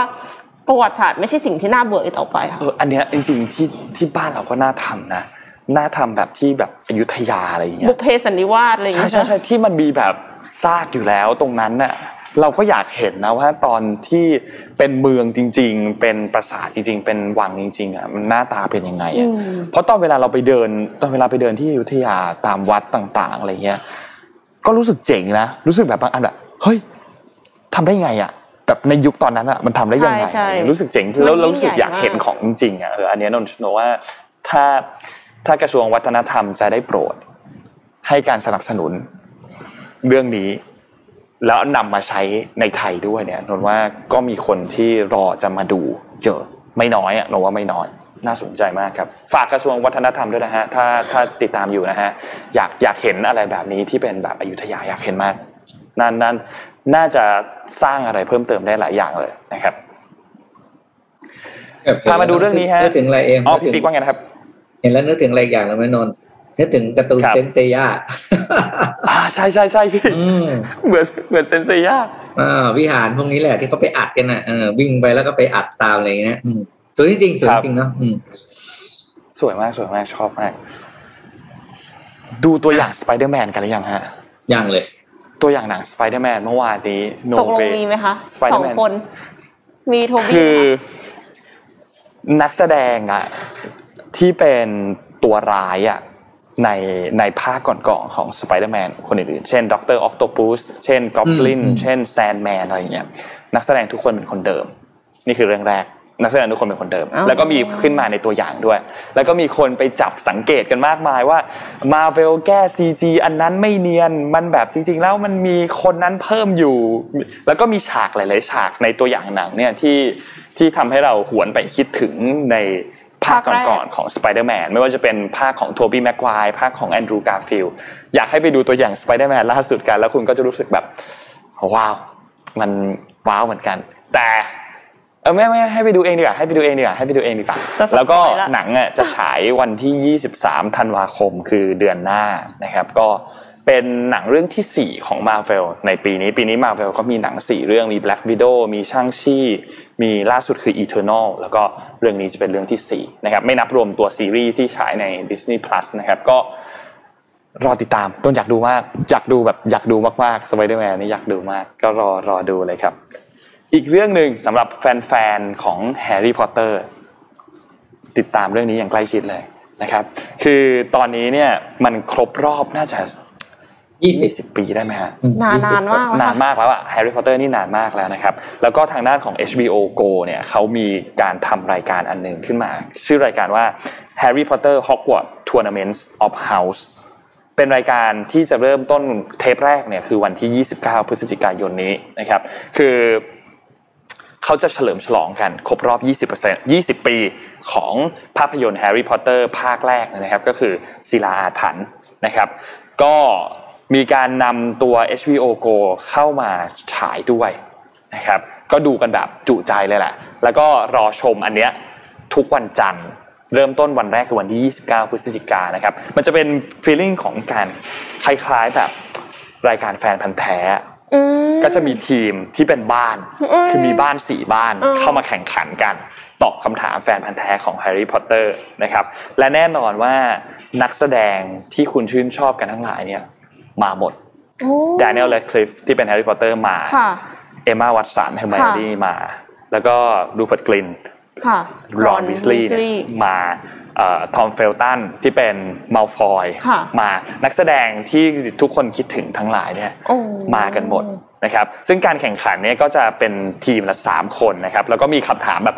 ปราบเซียนอะพูดก็คือคำถามแบบแฟนพันธุ์แท้จริงๆนะครับว่าพี่เพื่อพิสูจน์นะครับแล้วก็ใครที่ชนะเนี่ยนะครับก็จะได้ถ้วยรางวัล Tournament of Houses เนี่ยกลับบ้านไปนะครับก็ น่าติดตามมากครับสำหรับรายการนี้ที่เป็นรายการผลิตโดย Warner Brother นะครับ Unscripted Television นะครับแล้วก็ร่วมมือกับ Warner Horizon ร่วมกับ Robin Ashbrook นะครับแล้วก็ Yasmin Shackleton นะครับก็รอติดตามเลยตอนแรกวันที่ 29 พฤศจิกายนนี้แฟนแฮร์รี่พอตเตอร์ห้ามพลาดเด็ดขาดนะครับคิดถึงแหละตอนนี้คือต้องสมัคร HBO Go แล้วนะ เตรียมแล้วนะง้างรอแล้ว subscribe ไปกี่อย่างแล้วคะ ง้างรอสมัคร HBO Go แล้ว อะปิดท้ายวันนี้อ๋อข่าวเรื่องของครับพี่ปิ๊กการเคานต์ดาวน์ปีใหม่นะครับเคานต์ดาวน์ปีใหม่ บ้านเราไม่รู้เป็นยังไง แต่ที่ไทม์สแควร์ที่นิวยอร์กนะครับเพิ่งได้รับซึ่งทุกคนก็ต้องพูดถึงนะว่านี่เคานต์ดาวน์ที่ไหนก็ต้องมีที่ไทม์สแควร์ติดอันดับแน่ๆทุกคนอยากไปแน่นอนค่ะ ก็ปีนี้ประกาศแล้วว่าจัดแน่นอนนะครับ โดย จัดงานกลับมาจัดอย่างยิ่งใหญ่นะครับหลังจากปีที่แล้วโนเวนไป แล้วก็มีมาตรการควบคุมก็คือใช้ใช้ wax control ก็คือวัคซีน control นั่นเองนะครับ ผู้ที่เข้าร่วมงานก็ก็มีการตรวจเรื่องของการฉีดวัคซีนแล้วครบสองเข็มอะไรอย่างเงี้ยนะครับ แต่ว่าบอกว่าไลน์อัพของศิลปินกิจกรรมอะไรต่าง ๆ ที่จะจัดเนี่ย เดี๋ยวจะเปิดเผยให้ทราบ แต่ตอนนี้คือออกมาเปิดเผยแล้วว่า ถ้าใครอยากจะไปร่วมงานนี้ไปฉีดวัคซีนก่อน นี่วิธีการอืมที่ทางตัวเขาใช้นะครับ คือถ้าคุณอยากจะเข้าร่วมงานแบบนี้เนี่ยไปฉีดวัคซีนมาก่อนนะพอถึงเราถึงเวลาเนี่ยวันเข้างานเป็นการตรวจนะครับเพราะต้องเข้าใจนะครับว่าการเอ่อไปเคานต์ดาวน์ที่ไทม์สแควร์เนี่ยมันจะเหมือนบ้านเราอะ ก็คือมันไม่มีการแออัดมากขายบัตร อ่า ไม่มีการขายบัตรแออัดมากใครไปได้ก็ไป แล้วเวลาคนเนี่ยเขาไปเนี่ยเขาไปรอตั้งแต่สี่ห้าโมงเย็นนะที่ไทม์สแควร์เนี่ยเออคือพี่อะบอกพี่อะเคยไปครั้งหนึ่ง โอ้โหพี่บิ๊กไปรอเลยเหรอคะเรียบร้อยครับพี่พี่ไปทุ่มแม่ทุ่มหนึ่งเข้าไม่ได้เลยครับ แต่ก็อยู่ในในย่านนั้นนะครับ ก็พี่ก็เดินไปเดินมาอยู่นั้นแล้วพอสักสองทุ่มเนี่ยคุณไปไหนไม่ได้ละเพราะว่ามันแน่นจพี่ริปิ๊งกๆมันหคนนาวก็ยืนมากรเลอยนะก็เมื่อไหร่พี่ไปเป็นฝูงเงินนักเรียนไทยก็ปลอดภัยก็ไปเป็นกลุ่มหกเจ็ดคนก็น่านั่งไปสู้ตายสู้ตายเราเราอยู่นู่นเราไหวไงตอนนี้ไปคงไม่ไหวแล้วโดนเหยียบตายเบียดคนไม่พอเบียดเบียดคนไม่ได้ละก็ เขายังถ้าพูดถึงทางทางยังทางทางยุโรปทางอเมริกาเนี่ยเขายังค่อนข้างตามหลังเราในเรื่องการใช้วัคซีน control นะอย่างบ้านเรายังมีเรื่องของไปไหนต้องมีการฉีดสองเข็มอะไรต่างๆใช่ไหมครับ ที่นู่นเพิ่งเริ่มใช้อ่าครับ ก็เผื่อไว้เผื่อคนไทยคนไหน ดูรายการแล้วคิดว่ามีแผนจะไปนิวยอร์กพอดีไปร่วมเคานต์ดาวน์กับเราจริงๆแต่กับเขาจริงๆก็เตรียม vaccine passport ไปให้เรียบร้อยไอ้ตัวตัววงแอปเอิบอะไรต่างๆนะครับ ก็โลกน่าจะกลับมาเข้าสู่สภาวะปกติในปีหน้า อืมค่อนข้างแน่นอน คือทุกคนก็เดินหน้าแหละไม่มีใครลดลงล็อกดาวน์เลยละนะครับ อืมครับอะเรียบร้อยพี่ฝากจบท้ายวันนี้ด้วยการข่าวเคานต์ดาวน์นะครับเหลืออีกเดือนครึ่งนะเร็วไหมครับพี่ดูสิโอเค เรียบร้อยครับ อยากอยากไปคริสต์มาสที่ต่างประเทศอะอืมนนท์ไม่เคยไป ไม่ไม่เคยแบบสัมผัสอะไรแบบนั้นอะอยากไปแบบคริสต์มาสมีเห็นไวต้นคคริริสสต์ต์มามาสสใช่เอไหมอแบบแบบว่าใช่มีวันแต่คริสต์มาสที่แบบทุกคนหิมะทุกคนแบบ enjoy กับเทศกาลคริสต์มาสอะไรเงี้ยคือที่บ้านเรามีสงกรานต์ใช่ไหมคือทุกคนก็จะ enjoy สงกรานต์กันมีสาดน้ำกันเล่นกันตามพื้นที่ต่าง ๆ อะไรเงี้ยอยากเห็นแบบคริสต์มาสอันนั้นอะ คิดว่าในชีวิตเนี้ยต้องต้องหาโอกาสสักครั้งหนึ่งอาจที่จะไม่ใช่ปีนี้ค่ะอาจจะไม่ใช่ปีนี้ อาจจะไม่ใช่เร็วๆนี้ แต่ว่าโอ้ยขอสักมันยังสักสักปีหนึ่งในชีวิตนี้มันนะคยัรับงไปได้วันหนี้ลายปีครบถ้วนแล้วครบไหมครับครบแล้วครับ ครบถ้วนค่ะ โอเคครับ ขอบคุณสปอนเซอร์ครับ ขอบคุณ SCB ครับ ผู้สนับสนุนแสนใจดีของเรานะครับ SCB อยู่กับเรามาอย่างยาวนานมากๆนะครับ แล้วก็ SCB เองเนี่ยเขาก็คอยมีเรื่องราวต่างๆ มาเล่าให้เราฟัง นะที่เป็นข้อมูลอะไรต่างๆ ที่รายละเอียดน่าสนใจ และที่สำคัญเองก็มีหนังสือคอยมาแจกเราเรื่อยๆด้วยสำหรับ SCB นะครับก็ขอบคุณ SCB มากๆนะครับขอบคุณ Oris ด้วยครับ ตอนนี้ Oris เนี่ยก็ขอเชิญชวนทุกคนนะครับมาสนุกกับการช็อปนาฬิกา Oris นะครับเพื่อมอบเงินของขวัญไม่ว่าจะให้ตัวเองหรือให้คนพิเศษในช่วงเทศกาลแห่งความสุขตลอดเดือนนี้นะครับก็ไปช็อปกันได้เลย มี Pop Up Store หลายที่เลยนะครับ ไม่ว่าจะเป็นที่เซ็นทรัลชิดลมนะครับเซ็นทรัลบางนานะครับเซ็นทรัลปิ่นเกล้า แล้วก็เดอะมอลล์บางแคนะครับ ใครสะดวกไปพื้นที่ไหนเนี่ยก็สามารถเข้าไปเยี่ยมชม Pop Up Store กันได้นะครับ แล้วก็มีข้อเสนอสุดพิเศษส่งท้ายปีได้เลยนะครับ หรือว่าถ้าไม่สะดวกจะเดินทางช็อปง่ายๆ ผ่านทาง t o k a d e r o t i m e com ก็ได้นะครับ หรือว่าจะแอดไลน์ไปสอบถามเขาที่ @oristh ก็ได้นะครับ ยังไงก็ ฝาก Oris ไว้ด้วยนะครับและขอบคุณท่านผู้ฟังทุกๆท่านด้วยครับ ที่ติดตาม Mission Daily Report ครับ ชอบรายการแบบนี้ไหม แบบที่เป็นแบบ 2 คนอยู่ที่สตูแล้วก็มีซูมเข้ามา 1 คน แบบนี้ชอบไหมก็ เรากำลังพยายามหามุกใหม่ๆ มาให้ทุกท่านแหละ จะได้แบบนำเสนอข้อมูลกันได้น่าสนใจมากขึ้น แล้วก็มีวาไรตี้มากขึ้นนะครับใครมีข้อเสนอแนะอะไรอยากเห็นอะไรในรายการของเราเนี่ยก็ลองเสนอเข้ามาได้โปรดิวเซอร์เราเนี่ยต้องบอกว่าทำงานหนักมาก แล้วก็ทีมงานของเราทำงานหนักมากทุกคนนะครับก็ขอบคุณท่านผู้ฟังทุกท่านมากกำลังใจของทุกท่านเนี่ยเป็นส่วนสำคัญจริง ๆสำหรับพวกเรานะครับก็วันนี้เราสามคนลาไปก่อนครับแล้วพบกันใหม่อีกครั้งหนึ่งวันพรุ่งนี้วันศุกร์ครับสวัสดีครับ Mission Daily Report start your day with news you need to know